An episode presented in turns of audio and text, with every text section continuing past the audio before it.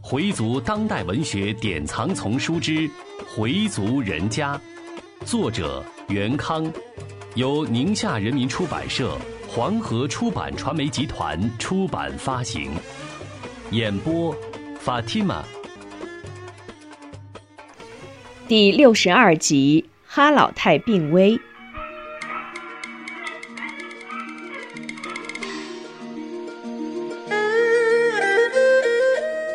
离冬至还有三天，哈老太太的病情突然加重，已经有两天水米未进了。丁宝香和邵元商议怎么办。邵元说：“赶紧给他老姑三伯打电话，然后通知哈家。”邵丽的手机不知为什么老是一个不在服务区的语音提示。邵英接到电话，立刻就赶来了。一看到母亲这个样子，就知道情况不好。他叫了声“妈”。哈老太太眼睛睁开，看了看少英，说了句：“来了。”就把手从被子里伸出来。少英紧紧握着母亲的手，问母亲哪儿感觉不好。哈老太太看着女儿，没说什么，似乎很疲惫，眼一闭，眼角上流出了泪水。少英忍不住哭着问：“妈。”你哪儿不舒服啊？说呀！丁宝香也问。老姑，老姑问你哪儿不得劲儿啊？老太太睁开眼，看着少英，又看看儿媳，用含混不清的话说：“珍珠的口换快到了。”少英的泪水止不住的往外流。妈，妈。你哪儿不舒服呀？上医院吧。少元在一旁说。少英凑近母亲的耳朵：“妈，咱们去医院吧。”老太太摇摇头：“不去，不去医院，在家。”少英哭着哀求：“妈，你说什么呢？”您这样怎么能不去医院呢？少元听了老人的话后，心里一动，老太太可能有什么预感了。以前可从没说过这些话，少英心里很不是滋味儿。但她继续劝老人去医院，哈老太太就是摇头，不去，不去，不去。少英打电话给裴楚江，跟他讲了老太太的情况。裴楚江说还不赶快去医院。少英说他都快跟老太太急了，但是老太太死活就是不去。他让看看尤大夫有时间没有，请他去一趟，该给人家多少出诊费，咱们就给多少。裴楚江说好的，不知道尤大夫是不是在班上。挂上电话，少英到了大哥的屋里问。我三哥的电话打通了没？少元说：“老是打不通。”少英就用自己的手机打，仍然是您所拨打的电话不在服务区，请稍后再拨的提示。少英很着急，就发了一个“母亲病危，请速回家”的短信。少元对他说：“我看老太太情况不太好，小腿都肿了，太阳穴也塌下去了。”再这么待着，可不是个事儿啊！少英说：“就是呀，在家里怎么治呀？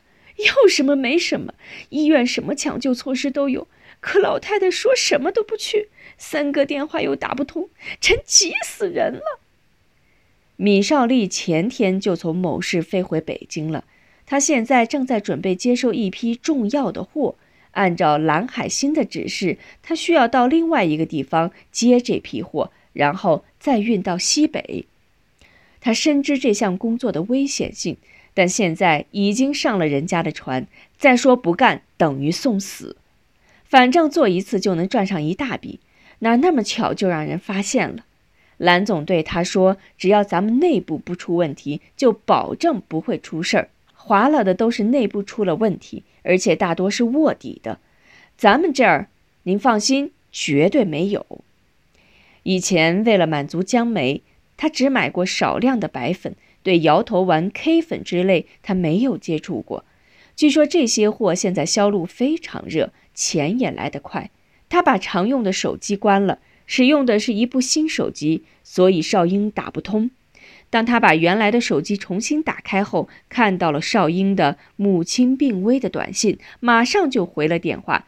接完电话，他向蓝总请示，得马上回家看看母亲的病情。蓝海星口气里带着怀疑：“你小子这个时候可别跟我耍花招啊！”邵丽说：“我还能编瞎话吗？我那部手机一直关着，这不刚发来的，他们不知道我刚来。你放心，我先去看看，然后再跟你联系。”说完就打车到西亭胡同。一进院子，他就感觉气氛不大对，大家脸色都很沉重，少英的眼圈也红了。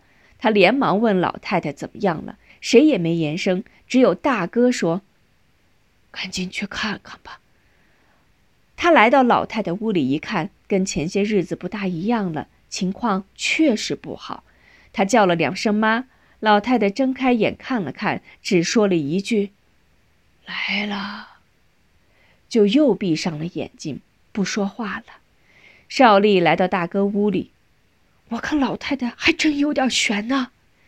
邵英说：“现在是说什么也不去医院呢，都听妈的还成。走，我背她去医院。”邵丽说着，邵元说：“现在不是没人背的问题，是怎么劝老太太去医院，得跟她说通了才行。”少英也说。我看老太太现在并不糊涂，硬拉着她去不行。等楚江跟尤大夫来看看再说。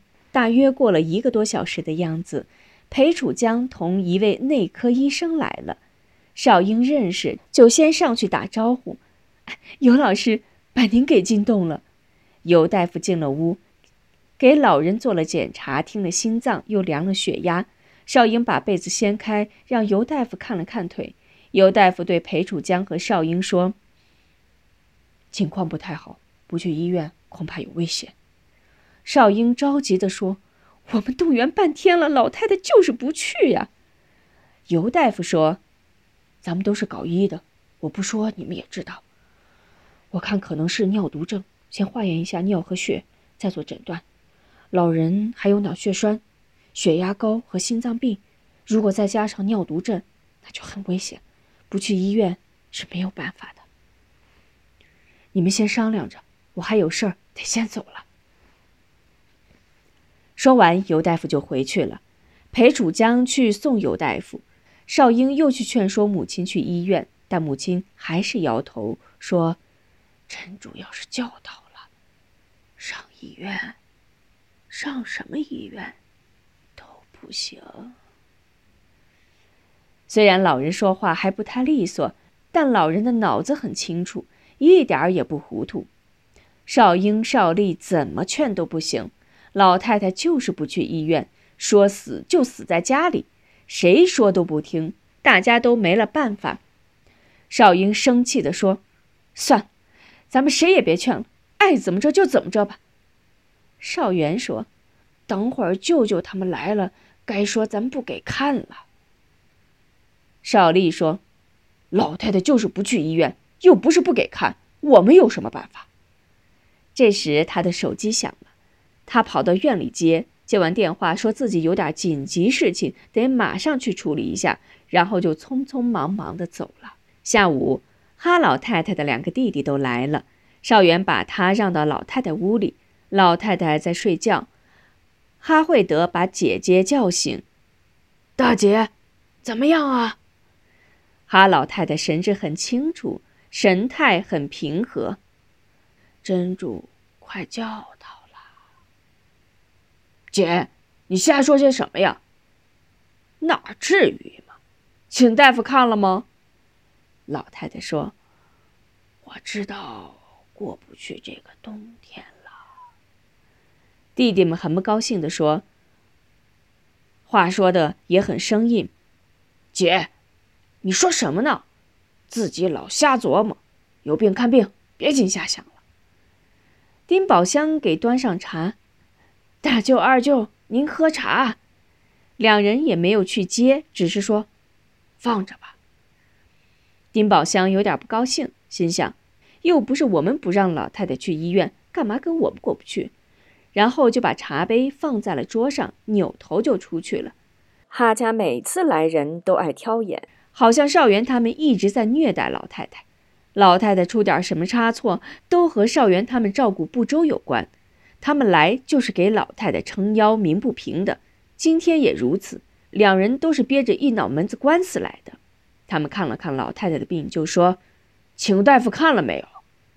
少元说：“请啦，协和的尤大夫来家看的。”两个舅舅似乎不爱听少元的解释，冷冷地问：“大夫说什么？”少元回答：“说可能是尿毒症。”他们开始质问少元：“不就是血压高、心脏不好吗？怎么又添上个尿毒症？人都病成这样了，怎么不早点找大夫？你们也真沉得住气呀！”少元知道这两个舅舅又在刁难他了，但还是耐心地说：“这不是一发现老太太不好，我们就请大夫了吗？少英和少丽都在这儿呢。”谁也说不动老太太，就是不去医院。哈惠德说：“那你们就听老太太的，就在家等死。这不大夫刚给看完吗？大家都劝不动，我们也不能硬行强迫老人。”哈惠德的话就没好听的了。行了行了，那就在家等死吧。少元不再说话，少英回单位了，老三也走了，只有他和妻子在。他知道现在说什么也没用，只好什么话都不说。这个哈惠德比少元还小两岁，混得很，连少英对他都反感。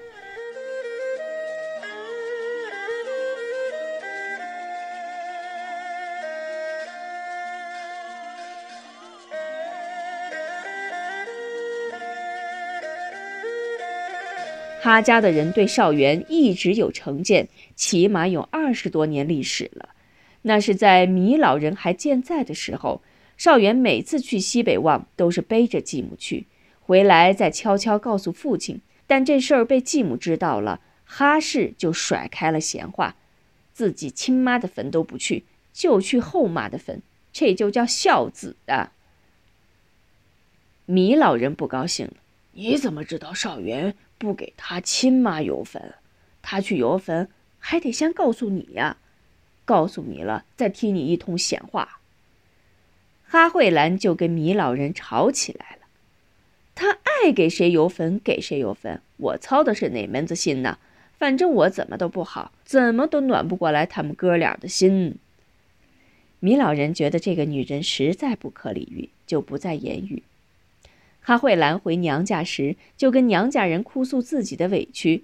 哈慧德就恨上了少元，每次来都得在米老人面前数落一顿少元。为此，米老人很生气，嘱咐少元以后过年时别去他们家。但少元觉得，如果这样的话，哈家的人更要说三道四了，对他也不太好。甭管怎么着，他还是长辈，他爱怎么数落就怎么数落，他不往心里去就是。米老人很感动，真主赐米我一个好儿子呀。每年春节，米少元都去哈家去拜年，哈家人讲究这个。尽管如此，哈家还是不说他好，尤其是哈惠德，说话总是横着出来。少元也并不在意。米老人归真后，少元跟以前一样侍奉继母哈氏，哈氏也不像以前那样对他了。但他的弟弟们却依然对少元抱有成见，暗地提醒他们的姐姐：少元这个家伙就是个笑面虎，表面上对你挺好，骨子里非常狠毒。今年夏天，哈慧兰住院期间，少元像对待自己亲生母亲一样伺候继母，赢得了亲友们的一致好评，同时也感动了哈氏，但依然没有改变哈家人对他的看法。丁宝香对此十分气愤。他们是吃秤砣铁了心了，你对他们怎么好也白搭，我们也犯不上去巴结他们。什么东西呀？丁宝香这么骂也是有根据的。据沛东的老舅丁宝来说，哈惠德以前当过汽车售票员，因为贪污票款被公司除名了。闺女都三十好几了，他却闹腾着和老婆离婚，离完婚就跟小姨子结婚了。原来他早就跟小姨子不明不白的在一起了，这事连哈慧兰都反对，还当着少元他们说过他的弟弟，这叫什么事儿啊？跟自己的媳妇儿离了，又跟小姨子混在一起了，这叫什么事儿啊？对付这种不讲道理的人，最好的办法就是不说话。少元的缄默使小舅没了脾气，他不知怎么给自己找台阶。这时，哈慧兰的哥哥说话了。你们还是劝劝你妈，让你妈上医院，在家不就是等死？少元见他们在给自己找台阶，就说：“行，我们再劝劝。”他们刚起身要出门，少英就回来了。大舅、二舅，你们来的正好，我们怎么劝都劝不住，您二位劝劝老太太吧。两人硬被少英给拦了回去。少英回单位后就跟领导请了假，匆匆忙忙往回赶。他也担心哈家人跟大哥过意不去。由于老太太不想去医院，少英只好从医院带回药，在家里给老人输液。她告诉保姆输液时应该注意什么，怎么拔针头等等。少英每天都来给老人输液，但老人的病非但没有好转，反而日益加重了。少元对少英说：“我说话你可别不爱听。”我看老太太情况不太妙，咱们得有个准备。少英听着，眼睛已经湿润了，低声道：“我看也是，这次病得不轻啊。”说着，眼泪就流出来了。咱们得给老人准备准备了。大哥，您说吧，我听您的。现在趁妈还清醒的时候，赶快给老人做个头呗。这是最要紧的，你要没什么意见，我看今天就请阿红来，你就决定吧。少元马上就去清真寺把杨阿红请了来。杨阿红坐在床前，靠近老太太，开始给她提醒伊玛尼，然后问老人：“您您听见了吗？”哈老太太说：“听见了。”阿红这才起身出来，对少元说。我估计老人的时间不长了，你们是在家还是要抬到寺里去啊？少元说：“在家，在家里打整。老太太在这住了几十年，还是从家里走好啊。”送走了杨阿红，少元一进屋见少英在屋里哭，丁宝香在一旁现身说法的在劝他：“老人能跟咱们一辈子吗？佩东他姥爷身子骨多结实呀！”我们谁都没想到，还在礼拜呢，一会儿功夫就不行了。那时我心里怎么想的呀？我说：“爸呀，哪怕是让我们伺候您几天呢，也算尽了我们做儿女的孝心了。您这么说走就走了，我们心里多难受啊！咱们老太太不是还病了多半年吗？咱们该给老太太瞧也瞧了，该吃的药也吃了。要说呢，大家都尽了孝心了。”老太太要是真有那一天的话，咱们也对得起老人家了。想开点儿，他老姑。少元没有进去劝少英，自己心里也很难受。老人毕竟跟他们一起生活了几十年，虽然过去一直待他们并不好，但自从老人生病后，哈老太太似乎比过去明白了。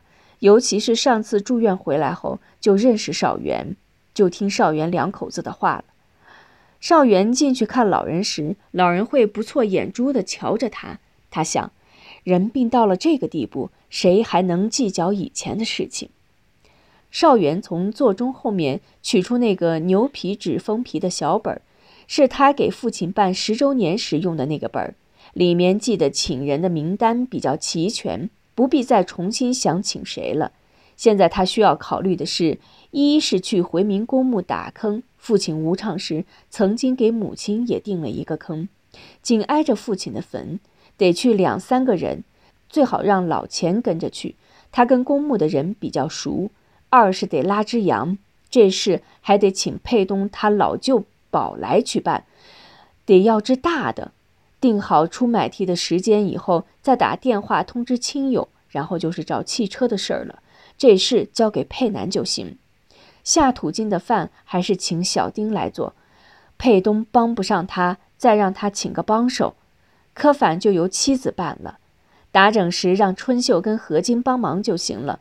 少元估计送买提的至少得有五六十人，怎么也得弄辆大轿车。